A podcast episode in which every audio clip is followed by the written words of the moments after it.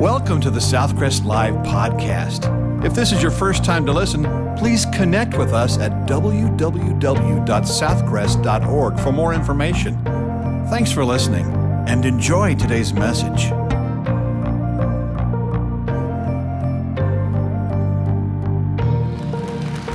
Well, thank you. Thank you so much. Thank you. You may be seated. Thank you, choir and orchestra. Wow, that was great. Awesome. I'll tell you what, that blessed my heart. And uh, so it is a great joy to be back in Lubbock, Texas. Con I drove uh, last uh, yesterday afternoon. We, we, live in Rowlett on, uh, on the east side of Dallas. And uh, so it's about a five and a half, five and a half hour drive. And the last two and a half hours we drove, it was dark and the sun had gone down. It was a beautiful drive that last two and a half hours. And um, no, I'm just teasing. It, it, really is. You got these, you got all these fans. I know it gets hot in the summertime. They're building you all these fans out here to help cool things down. And, and I know that's a blessing. And uh, man, they got them everywhere, I'm telling you. And, and, uh, but we did see some uh, pretty country too, and some cows and and some other stuff. And uh, but when we got here, um, we were getting ready to go in the hotel. My wife had my my, my had my suit uh, on a hanger, and she grabbed it. And I, I she was kind of squeezing. I, I, started to tell her, "Honey, don't squeeze too hard. That shirt's been ironed, and she's the one that ironed it." And uh, but. Um, then it dawned on me before I get the words out that I had forgotten my shirt. I don't think I've ever done that, ever. I forgot my shirt. So I said, honey, you going to get us checked in? I'm going to Walmart. Do you know Walmart doesn't have any dress shirts for men? They, I think they used to, but I don't think people dress up anymore. And so, um, so I called the pastor and he said, What size are you? He said, That's my size. I said, Great you mind bringing it over? So I, my wife, I, I kind of tricked her. I didn't even tell you this. I told her, I guess I'm just going to wear this Marine Corps T-shirt that I got. she couldn't believe it that I was going to do it. She couldn't believe I wasn't more desperate. I, well, call. I said the pastor doesn't have anything. I, well, call some of the staff members. I said I don't have their numbers. I don't want to bother the pastor. I'm just going to wear this T-shirt in the morning.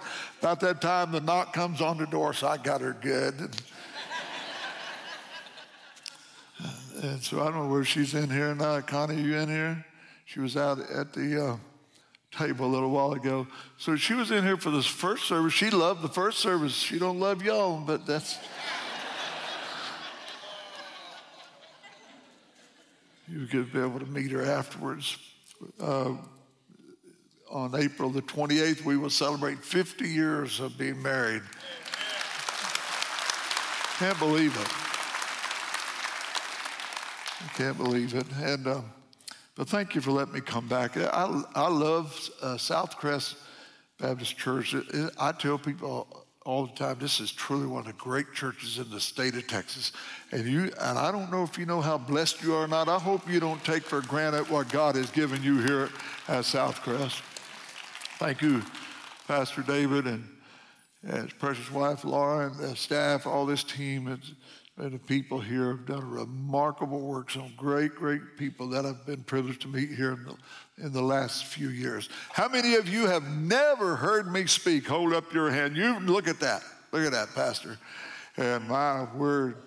Uh, so I want you to take your Bibles to the book of the Revelation, chapter number 12. The book of the Revelation, and chapter number 12. And uh, so I'm going to do something that I did. Uh, the first time that I was here at the church. Uh, last time I was here, I preached on the woman at the well. But this, uh, I'm going to give my story this morning. So if you heard my story four years ago, um, and, if you remember it real well, uh, my son was, we, my family traveled with me the first four years we were in evangelism. We had a 40 foot fifth wheel trailer and a four door pickup truck, and that was our home for four years 320 square foot of living space, five of us. And I never heard my wife complain the first time. And, um, but Brian was about nine. We were in Jacksonville, Florida. And he came up after the service he, and he heard me give my story again. He said, Daddy, he said, if you, he said, if you ever get sick, he said, I can give your story for you. Makes you feel wanted.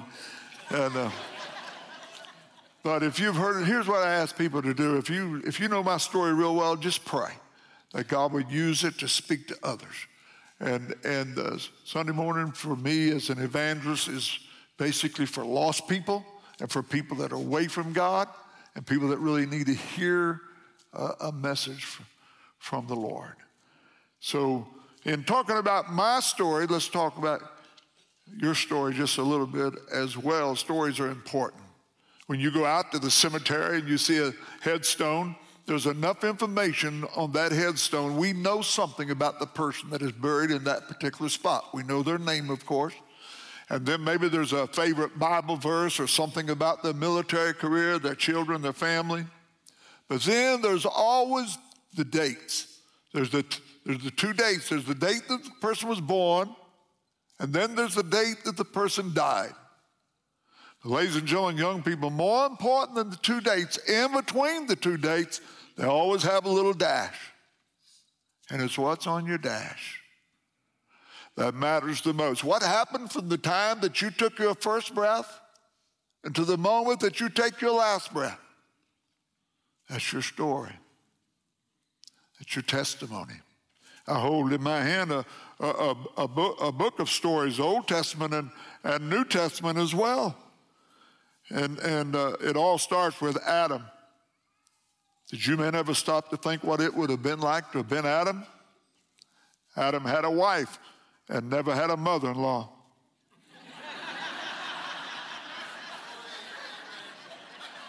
That's a great story. Adam had a story, and Noah, Abraham, Moses had stories, Joshua and Isaac had stories. David and Daniel, Shadrach, Elijah all had stories. Samson and Jonah, Nehemiah, Stephen and John and Zacchaeus and Peter and Paul. And, and hey, there's a whole chapter in the book of Hebrews that we often refer to as the faith chapter. In that chapter, there's one man after the other listed because of their great faith stories. And then, right in the middle of all these men, there's a woman by the name of Rahab. Do you know what Rahab was? Rahab was a prostitute. Rahab was a harlot. And yet there comes a day in her life when she too puts her faith and her trust in God, and God thinks so much of her faith, He puts her in the faith chapter. I'm speaking to someone right now, and you feel like that you've blown it, you've messed up, you're shipwrecked. You've made a mess of things. And you're thinking, I can't have a story. I can't have a testimony. I can't put any good stuff on my dash. But I've got good news for you.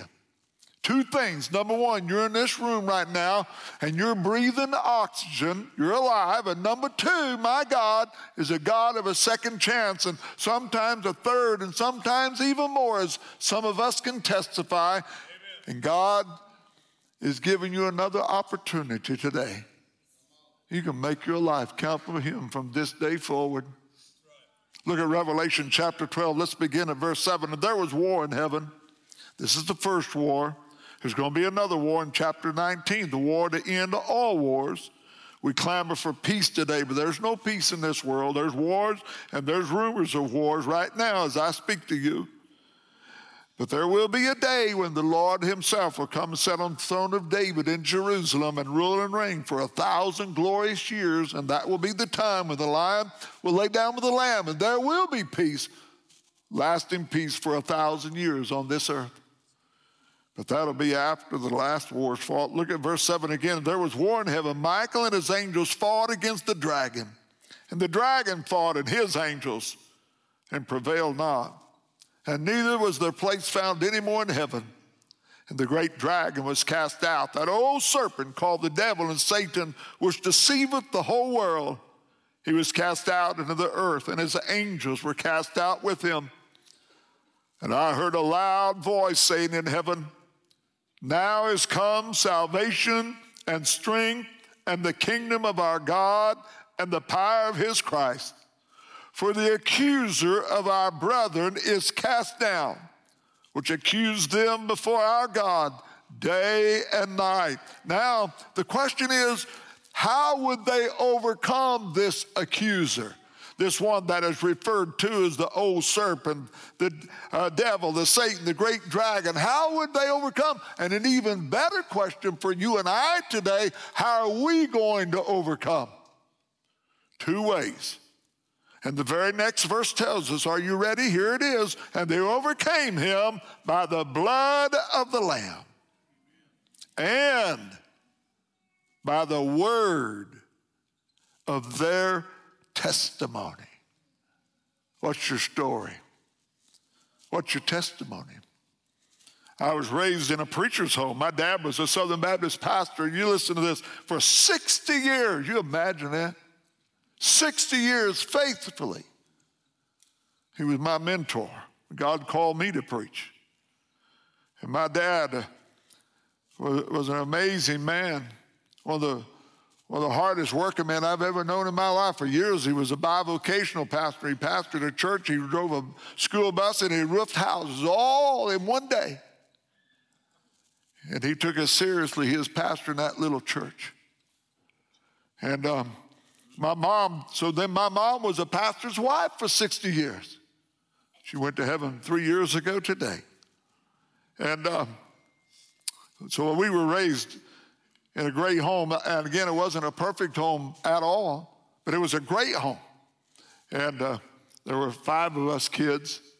And you imagine we lived in maybe a thousand square foot home. I don't even think it was that big, but there were seven of us. We have one bathroom. You imagine getting ready to go to church on Sunday morning, there's one bathroom. There's one sister, our oldest sister, and there's four of us boys. And guess who got the most use of the bathroom? and uh, but, but you know what? We learn things at home. We were taught things at home.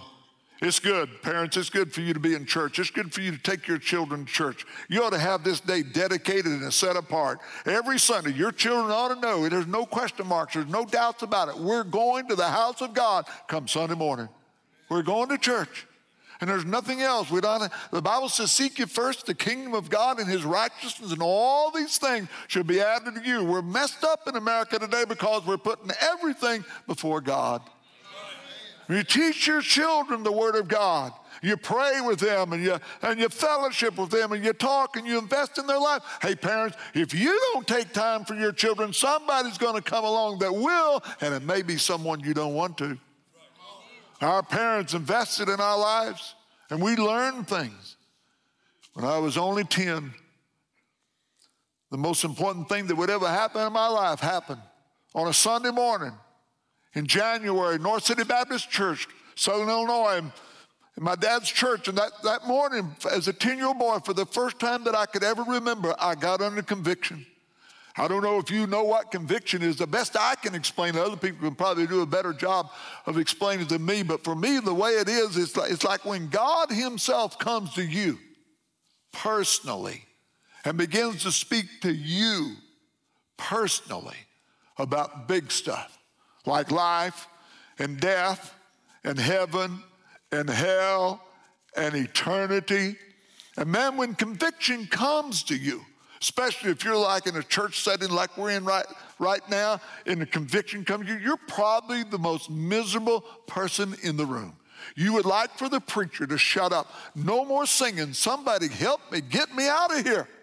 But let me tell you something, friend. If conviction was to come to you today while I'm speaking, do you know what you ought to do? You ought to thank God for it. You know what it means? It means God loves you. It means this one true and holy God loves you.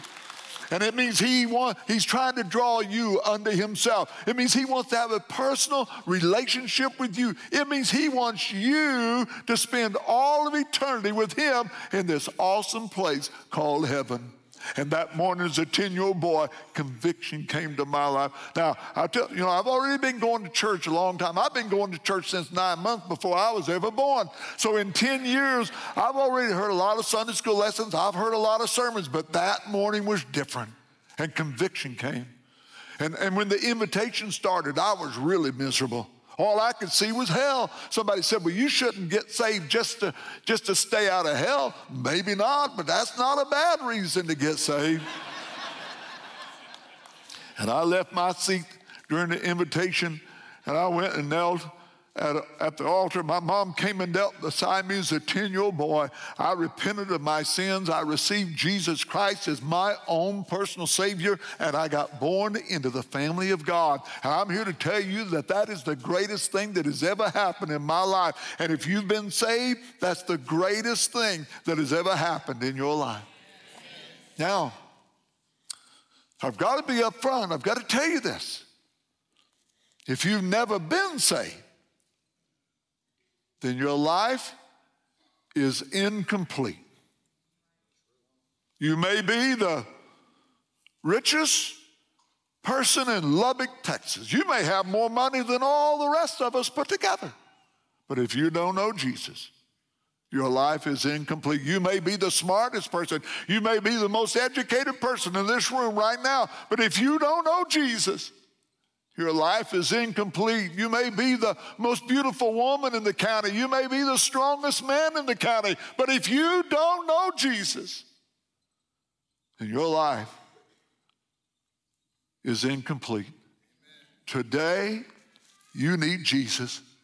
I was so excited when I got saved. I told family and friends what had happened in my life. But then when I became a teenager, something else happened in my life. It never happened overnight, but gradually I began to put things before God football and basketball and baseball and track and field, all kinds of sports. And my dad told me more than one time, Tim, there's nothing wrong with you playing ball unless you put it before God. Hey, I didn't want to listen to that. And I began to put these things before God. And when I did, I began to have problems. I began to rebel. I rebelled at school, I rebelled against God, and I rebelled against mom and dad. You say, Tim, what'd your parents do when you rebel? They had never read any of Dr. Spock's books on child psychology. He, they didn't even know who the fellow was. In this child psychology, he actually believed that if a child was frustrated, whatever it took to get the frustration out, let him do it. If he wanted to pick up a rock and throw it through the window, if that would help him get his frustration out, let him throw the rock through the window. Well, my dad had other ways of getting the frustration out. We lived on a farm for a while. Behind the farmhouse was a willow tree. I don't know whether you know what willow trees are good for or not, but you don't get any fruit off of them. They're not even a good shade tree. The only thing they're good for is to get a switch off of. The only praying I did back in those days was that tree to die. It never did die. I'd have to go out and get my own switch, and man, I'd be hurting before I got back because I knew what was about to happen. And they always talked to us, always talked to us before they spanked us. And they'd say something, they'd say something like this. They'd say, Tim, this is gonna hurt me. A whole lot worse than it's gonna hurt you. And I thought, isn't that dumb? If you give me that switch, I'll show you it's gonna hurt the worst. I said many times, even before I joined the Marines, that I served under the stars and the stripes. My dad furnished the stripes. I saw the stars. they believed in old fashioned discipline, but many times I would slip out behind their back to do what I wanted to do. I attended public school. Most of my friends were not saved. Most of their parents were not Christians. And I made up my mind as a teenager that I could live my own life. My junior year in high school, I set records in the long jump and the hurdles winning ribbons and medals, but all the time getting further and further and further away from God. You say, Tim, what did God do? God declares in Revelation chapter 3 and verse number 19, as many as I love. Well, now, now let me say those words one more time. This, this is God saying this in Revelation 3:19. God said, "As many as I love, I rebuke and chasten." Be zealous, therefore, and repent. Five of my high school friends were killed in car wrecks.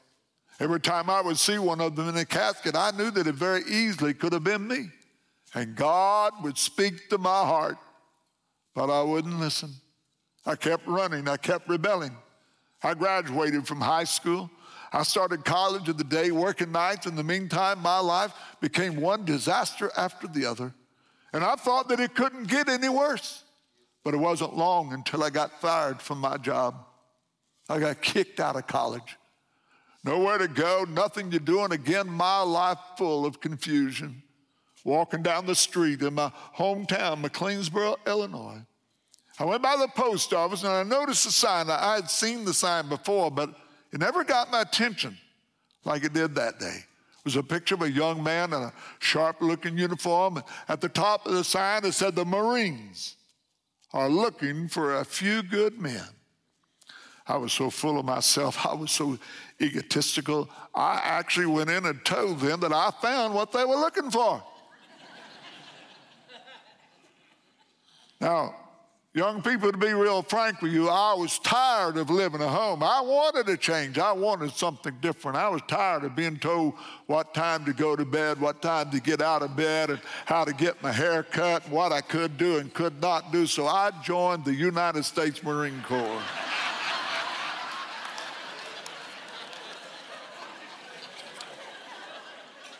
that wasn't the most intelligent thing I ever did.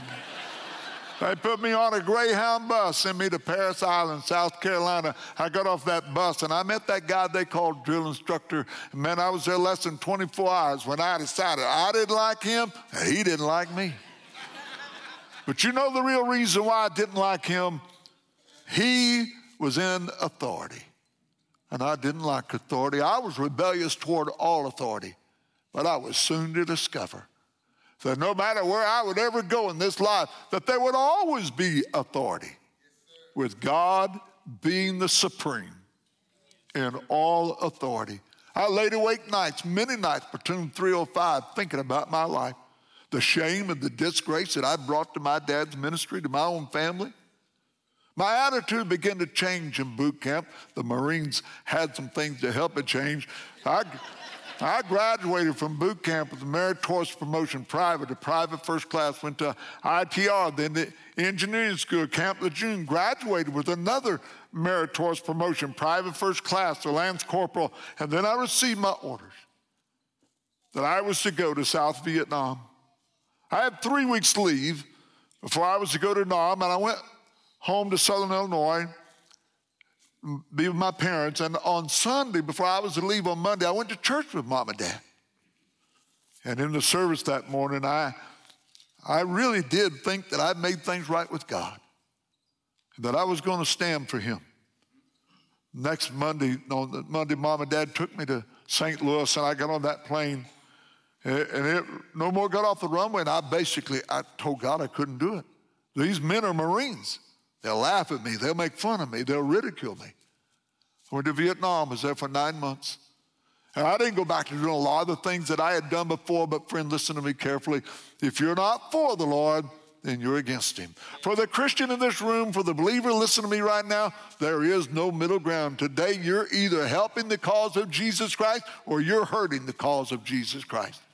I had opportunity after opportunity to live for God. My mom sent me a Bible she wrote in the front of that Bible, Tim, she wrote a lot of things in the front of that Bible for me, but the one thing she wrote the biggest, she said, Tim, this Bible can keep you from sin, or sin can keep you from this Bible. I put it in the bottom of my footlocker. I had no prayer life, I had no testimony. It was a black Marine in my squad by the name of Lee Gore. Lee and I flew to Vietnam on the same plane. We were the best of friends. He was a Christian living for God. I was saved, but I was running from God. Many times I watched as he sat down to Edge's rack and read his Bible, openly witnessed and talked to other Marines about the Lord. And I knew this was the life. I knew this was the story. I knew this was the testimony that I was supposed to have. But I wouldn't do it. 30 days left in Nam, and my top sergeant offered me a desk job. A desk job was coveted. It meant you didn't have to go back out to the field, to the, to the bush anymore. And that's where the primary danger was. But for some reason, I told him that I'd rather spend the rest of my time with my own men. I was told to take them on a mine sweep. I've been a lot of mine sweeps, numerous mine sweeps. The only thing particularly different about this one was that some of my men were, were fairly new in Vietnam. Some only been there a few weeks. There was a couple just a few days. And I remember how, when it was like it was when I went on my first mine sweep and how nervous I was. It's a lot different than walking a, a, a mine sweep back in the States where this is, this is lives of mines and live rounds. And so I got my men together early that morning, March the 8th, 1971. I told my men that day that I would walk point. Point man was the first man in the squad. 15, 20 meters, another Marine. 15, 20 meters, another Marine. And we'd be staggered out in that kind of formation. Normally, I would have been in the back of the squad with the radarman, the corpsman, the lieutenant. Wasn't trying to be a hero or anything like that. Again, our job was locate landmines and rounds that had not yet been detonated and to clear the area of those devices. We walked that morning without any trouble. We found a couple of rounds, we detonated them, and we stopped at noon hour to eat. While we were eating, my friend, my best friend Lee, asked me if I wanted him to take over his point. He could have very easily have done it. He was as well trained as I. But for some reason, I told him I would finish the day. And then the next day, he would walk point. We picked up where we left off from. And 45 minutes later, I stepped on a 60 pound mine. It blew me several feet into the air. It ripped both of my legs off of my body. I should have been killed instantly. It was a big enough mine to destroy a Jeep. We had entered a major minefield. The very exact moment that I stepped on a mine, a South Korean Marine that was serving with us stepped on a mine, lost one of his legs. Our bulldozer driver set his blade down on a mine, and now there's noise and smoke and chaos and confusion, and, and I'm in extreme pain. I was only unconscious for a couple of moments. I knew I'd been hit. I didn't know how serious it was. In the midst of all the stuff that was going on around us, I looked up, my head was laying in the lap. Corporal Lee Gore. Lee wasn't cussing the president or the communists or the Vietnamese or no one else. Tears streaming down his face openly and out loud praying and asking God to help me. And then that day I prayed. I didn't want to die, I wanted to live. And um, it, it was something like this Lord, if you'll let me live and get back home to mom and dad, I'll do with my life what you want me to do. Well, I'd made God so many promises on so many other occasions, but I never meant it like I meant it that day. They came with a medevac chopper, carried me to the hospital ship, the USS Sanctuary.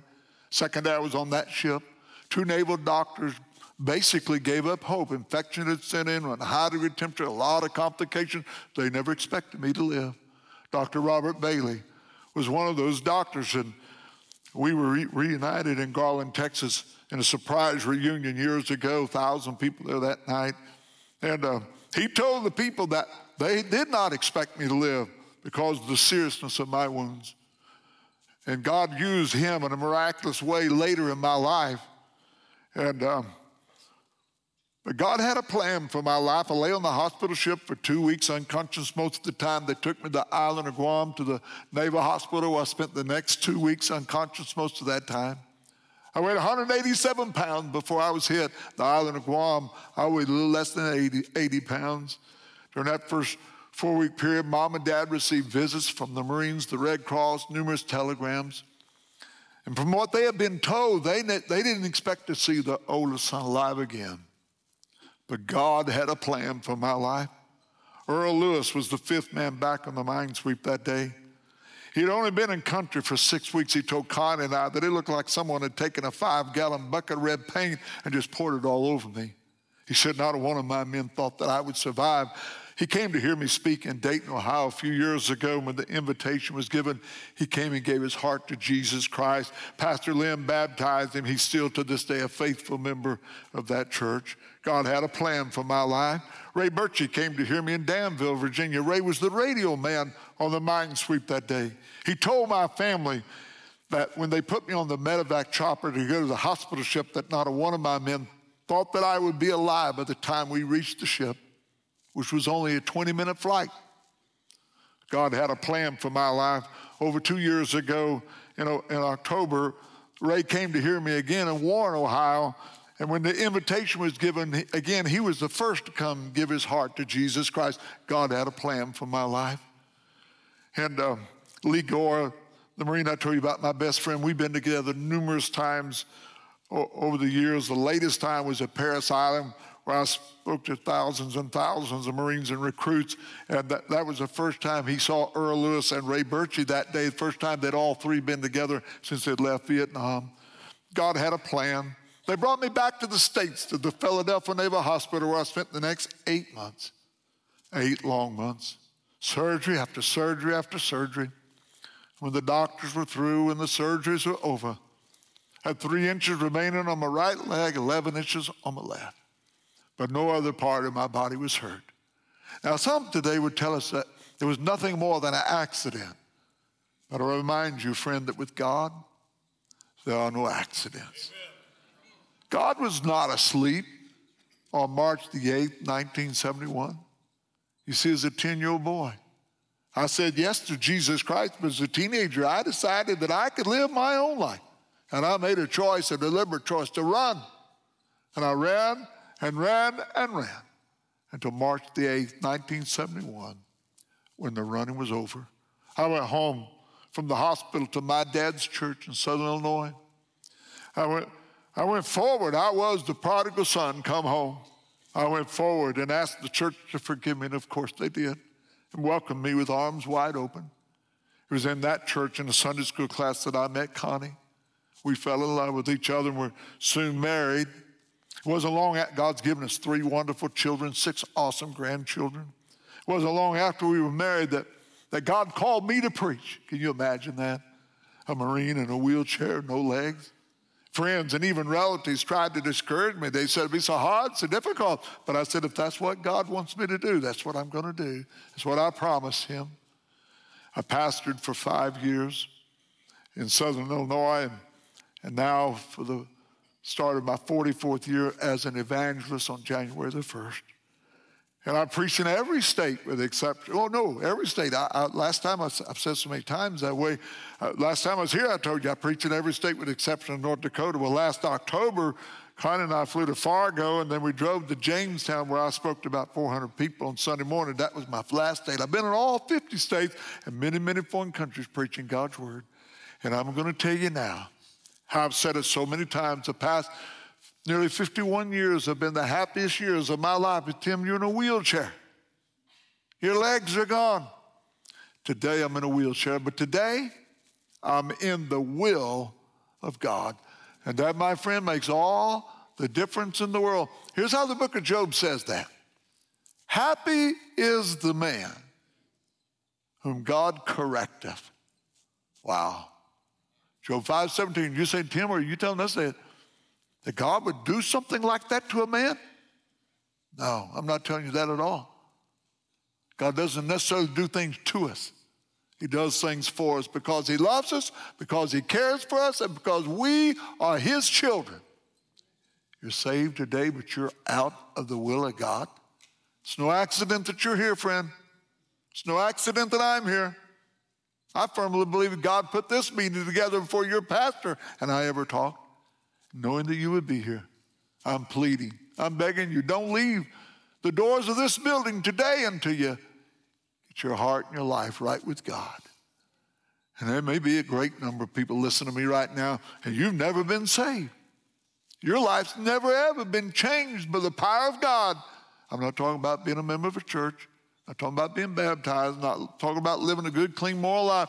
I'm not talking about being a Baptist, Methodist, Lutheran, Church Christ, Assembly of God, Catholic, Mormon. I'm talking about being saved. I'm talking about your life being changed. So here, here's the deal. You've been so awesome to speak to this morning. I'm getting ready to say the most important words that I would have said here today. So please don't let anything or anyone interrupt the Holy Spirit wants to do here in the next couple of minutes. It may be your friend, maybe someone sitting close by you, and God's speaking to them right now. We don't want to interrupt. Here it is. Are you ready? The most important words. A little over 2,000 years ago, God sent his only son to this earth. God didn't have 20 sons. God didn't have two sons. God had one son, Jesus Christ. He came to this earth born of a virgin. And he lived here on this earth for nearly 33 sinless, spotless years. He did no wrong. The only one to ever live a perfect life on earth was Jesus. And then one day, he walks up Calvary's Hill willingly, lays down his life for your sins, and for my sins and for the sins of the whole world. He hangs on an old rugged cross suspended between heaven and earth. And on that cross, he sheds his blood. And on that cross, he dies. God's only son died.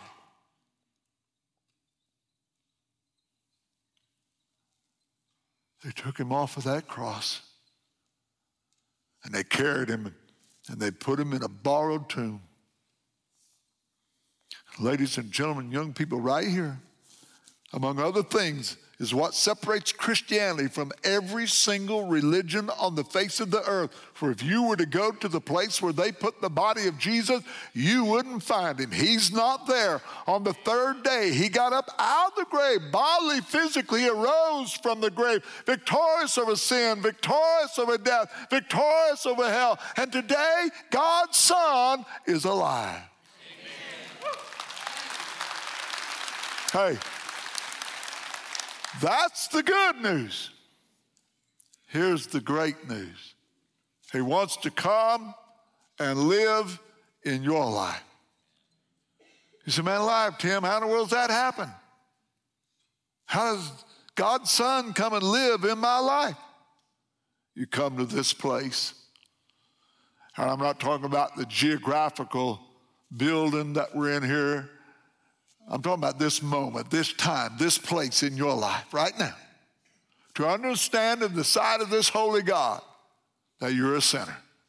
The Bible says so. Every one of us have sinned and come short of God's glory. I'm a sinner, pastor's a sinner, we've all sinned. And it's our sin that separates us from God. It's our sin that keeps us from having a right relationship with God.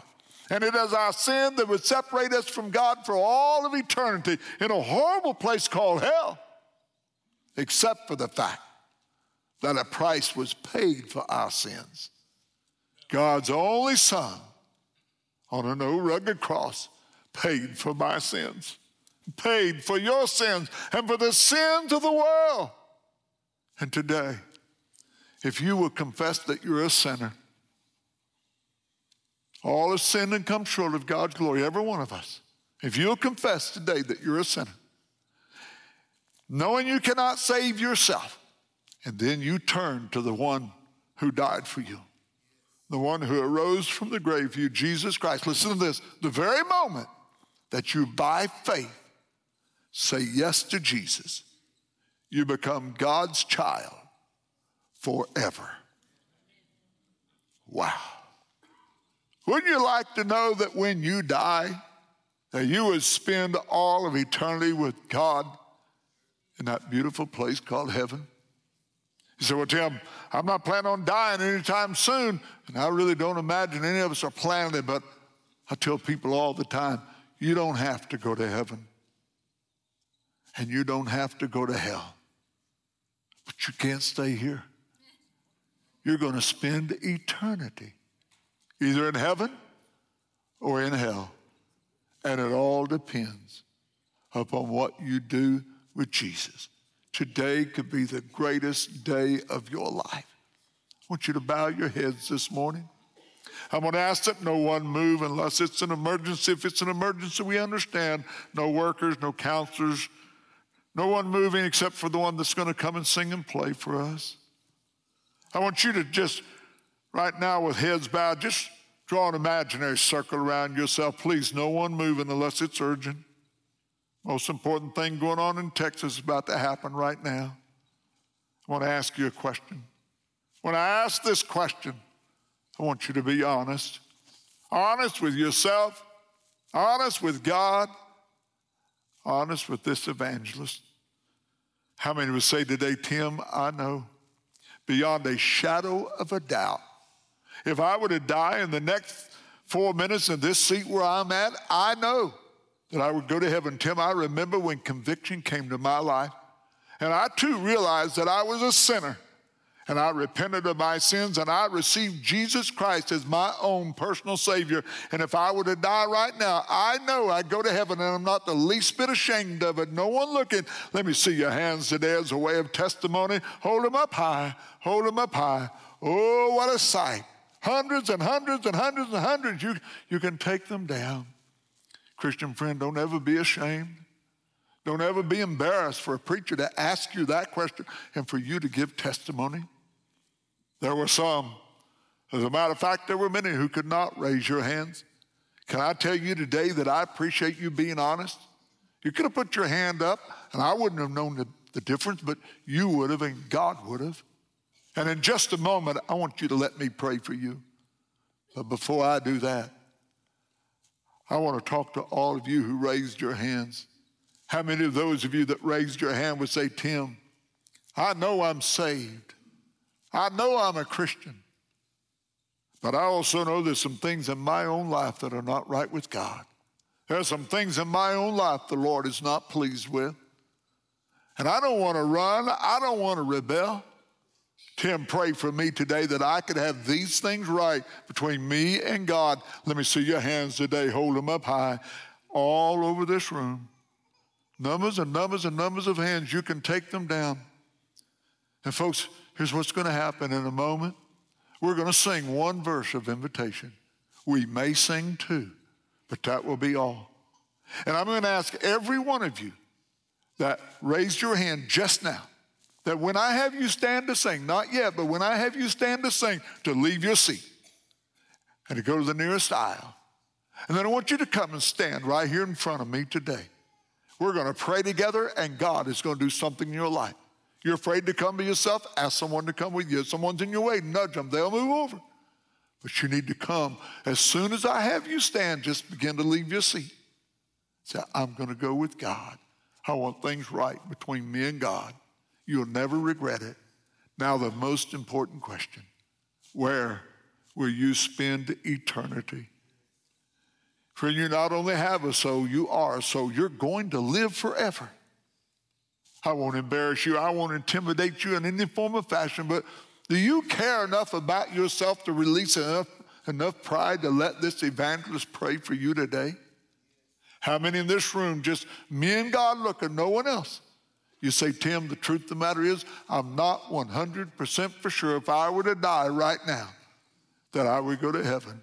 I could not raise my hand a while ago when all those other people raised theirs or I raised my hand, but I'm still not 100% for sure that if I were to die, I would go to heaven. And I don't want to go to hell. And Tim, I want you to include me in that prayer. No one looking, Tim, include me in that prayer. Let me see your hands right now. Just slip them up high. Just slip them up high. Just slip them up high. Make sure that I see them. Just put them up high. You can take them down. Folks, listen. This will be the greatest day of your life. There's going to be a lot of people coming and standing here. Christians, I'm asking you to set the example to be the first from your row. And if you'll come, it'll help these to come to Christ. Remember, one verse, two maybe, from the balcony, from the top, the side, it'll take you a little longer. We'll wait, but you need to step out on the very first note. Come and do what God wants you to do. You'll never regret it. Would you stand to your feet? Everyone that's able to stand, stand to your feet. And my friend begins to sing. Come on right now. Come quickly, folks. Right here to the front. If you were serious, come on right now. Come on, come quickly. Come on, Dad. Come on, Mom. Come on, teenager, young person, young adult. Just come and stand right here today. Take someone by the hand and ask them to come with you. They'll do it.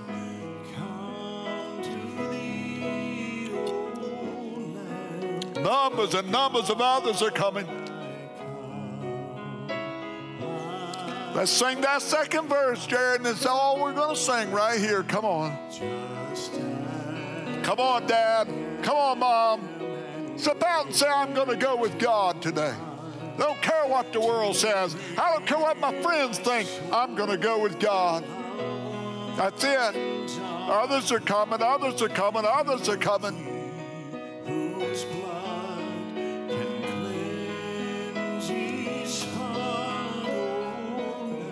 Lamb of God. I come. Our heads are bowed. Christians are praying. Others are making their way forward. We'll wait just a moment. We're not singing anymore. This is it. There's two vital things of this invitation to take care of. And we're going to deal with the most important part first. If you have never been saved, If your life has never been changed by the power of God, again, we're not talking about filling out a card. We're not talking about shaking the preacher's hand. We're not talking about being baptized or christened. We're not talking about living a good, clean, moral life. We're talking about a day when conviction came to you and God changed your life. You said, Well, Tim, I think so. Maybe so. You don't have to think, or maybe you can know. Today's your day, whether you're here at the front or even there in your seat. In a moment, I'm going to pray out loud what we oftentimes refer to as a sinner's prayer. And if you're not 100% for sure you're saved, when I pray this prayer out loud, I want you to pray it in your heart. Understand the words themselves don't save you. It's not repeating religious words you're come to this place to confess that you're a sinner and you're putting your faith in the one who shed his blood for you and the one who died for you and the one who arose from the grave for you, Jesus Christ. So, would you pray with me right now? Dear God, I know I'm a sinner, and I know my sins can separate me from you forever. But today, I want to be saved. God, please forgive me of all my sin. Wash me as white as snow. Make me your child. Right now, this very moment, I am trusting Jesus Christ and Him alone as my Lord and my Savior. Take me to heaven when I die, for I am now your child. Our heads are still bowed. No one's looking but myself, the pastors, and the Lord. If you just now prayed that prayer in your heart, here at the front or there in your seat, Tim, when you prayed that prayer out loud, I prayed it in my heart and I meant it with my whole heart. No one else looking, let me see your hand. If you pray with me, hold them up high, hold them up high, hold them up high. Don't take them down. Keep them up high. There's one, there's two, there's three, there's four, there's five, there's six, there's seven, there's eight, nine, 10, 11, 12, 13, 14, 15, 16, 17, 18, 19, 20, 21, 22, 23, 24, 25. Keep them up high, 26, 27, 28, 29. Keep them up high. Don't take them down. For just another moment, there's 30, there's 31, there's 32, there's 33, there's 34. Keep them up high, there's 35. Just for one more moment. Wow. You can take them down. Church, that's the ones that I could see in some areas a little darker than others. I wasn't able to see as clearly, but at least 35 adults and young people gave their hearts to Jesus Christ. Would you tell them you're happy for them today? Woo!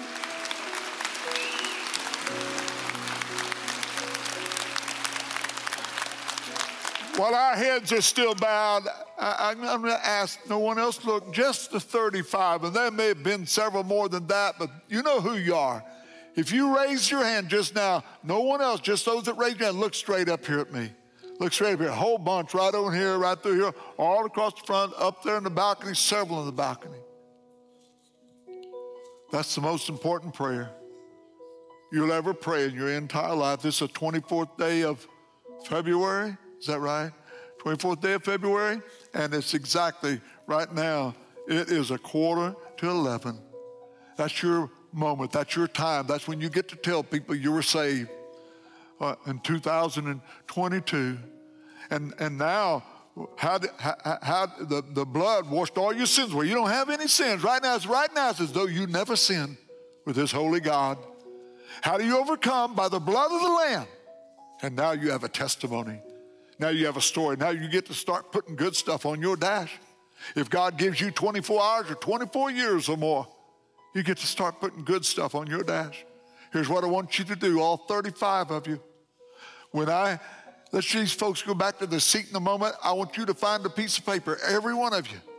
And I want you to write your name, your address, phone. There, there's probably a connect card or maybe someplace on your bulletin. You can find a piece of paper. Doesn't matter what kind of paper. Name, address, phone number, email and then twice or three times larger than your name. I want you to write the word saved S A V E D. Whosoever shall call upon the name of the Lord shall be saved. When we're through here, you can put it in the offering uh, bucket. You can uh, just leave it in your seat, we'll find it, or you can bring it back to our table in the grand entry area. where I'll be right when we're finished here in a few moments. You say, Tim, is it vital? Is it important that I do this? It is. Only way we know who you are, how to pray for you and encourage you and to help you get started in your Christian life. You can bow your heads back down. And then there was a ton of people today who said, I know I'm saved, but I've gotten out of the will of God. For some, it's a little thing, but the little things go to bigger things. And for others, it's just like Tim Lee, a life messed up and so far away from God. And today you're coming home. For Tim Lee, it took a landmine explosion, my two legs, a wheelchair for the rest of my life. But today you heard the testimony and you're coming home. And God's waiting with arms wide open. He says, if we would confess our sins, He's faithful and just to forgive us. Isn't that great? So I'm going to pray. I want you to pray. Pray in your heart. You don't need to tell me anything, but you need to tell God. Lord, thank you for these who said yes to Jesus. Their lives will never, ever be the same. This is their day. And then, Lord, for tons of people who have come and said, I want my life to be right with God. I want to live for Jesus. I want to put some good stuff on my dash. I want to have a story, a testimony. Restore the joy, give back the victory, and start a revival fire burning in the hearts and the lives of these. And then, Lord, we want to thank you for what you've done and the victories that's been won.